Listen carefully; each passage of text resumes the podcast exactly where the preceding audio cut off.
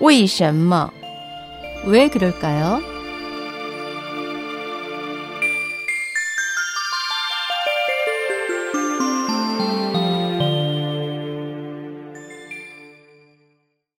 왜 그럴까요? 자신을 일깨우는 격언을 왜 좌우명이라 할까요? 우리는 흔히 인생의 좌우명이란 말을 많이 사용합니다. 이 말을 글자 그대로 풀이하면 자리 오른쪽에 놓인 명심할 내용이란 뜻이며 국어 사전에는 늘 자리 옆에 갖추어 두고 가르침으로 삼는 말이나 문구라고 정의되어 있습니다. 선인들은 자신의 좌우명을 시시각각 자신을 일깨워 줄 수 있는 가까운 곳에 두고 일을 처리하거나 사람을 대함에 있어 경계로 삼았습니다.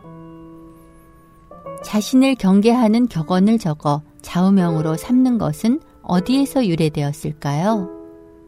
좌우명이란 문선에 실린 채원의 좌우명이란 글에서 비롯됐다고 합니다. 채원은 동안시대 저명한 학자 채인의 아들로서 어려서부터 배움의 뜻을 세워 18세 때 낙양으로 유학을 떠났습니다. 그곳에서 천문과 역설을 익혔고 경방의 주역을 배웠으며 특히 글과 서예의 능란한 솜씨를 발휘했다고 합니다.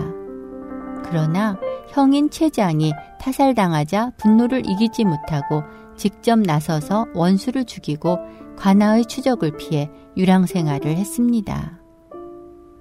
다행히 몇 년 뒤 조정의 사면을 받아 고향에 돌아온 그는 자신의 살인 행위를 깊이 뉘우치고 덕행을 기르고자 글 한 편을 지어 좌우명이라 칭하고 책상 머리맡에 두고는 시시각각 자신의 언행을 경계했다고 합니다. 여기서 유래해 당나라 때 진자양, 백거이 등의 문인들도 그를 본받아 자신들의 좌우명을 만들었다고 전해집니다.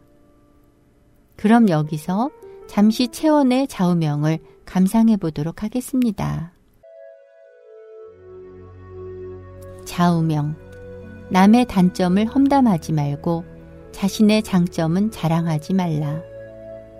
남에게 베푼 것은 생각하지 말고 남에게 받은 은혜는 절대 잊지 말라. 명성이 실제보다 넘치지 않게 하고 어리석게 보이는 가운데 빛을 품어라. 부드럽고 연약한 것이 생명력의 표현이니 노자는 굳세고 강함을 경계했도다. 행동만 앞서는 비루한 자의 뜻은 시간이 지나면 닥칠 재앙을 가늠하기 어렵도다. 말을 삼가고 음식은 절제하며 만족함을 안다면 상서롭지 못한 것을 없앨 수 있도다. 만약 이것을 꾸준히 실행할 수 있다면 오래고 오래도록 스스로 향기를 내리라.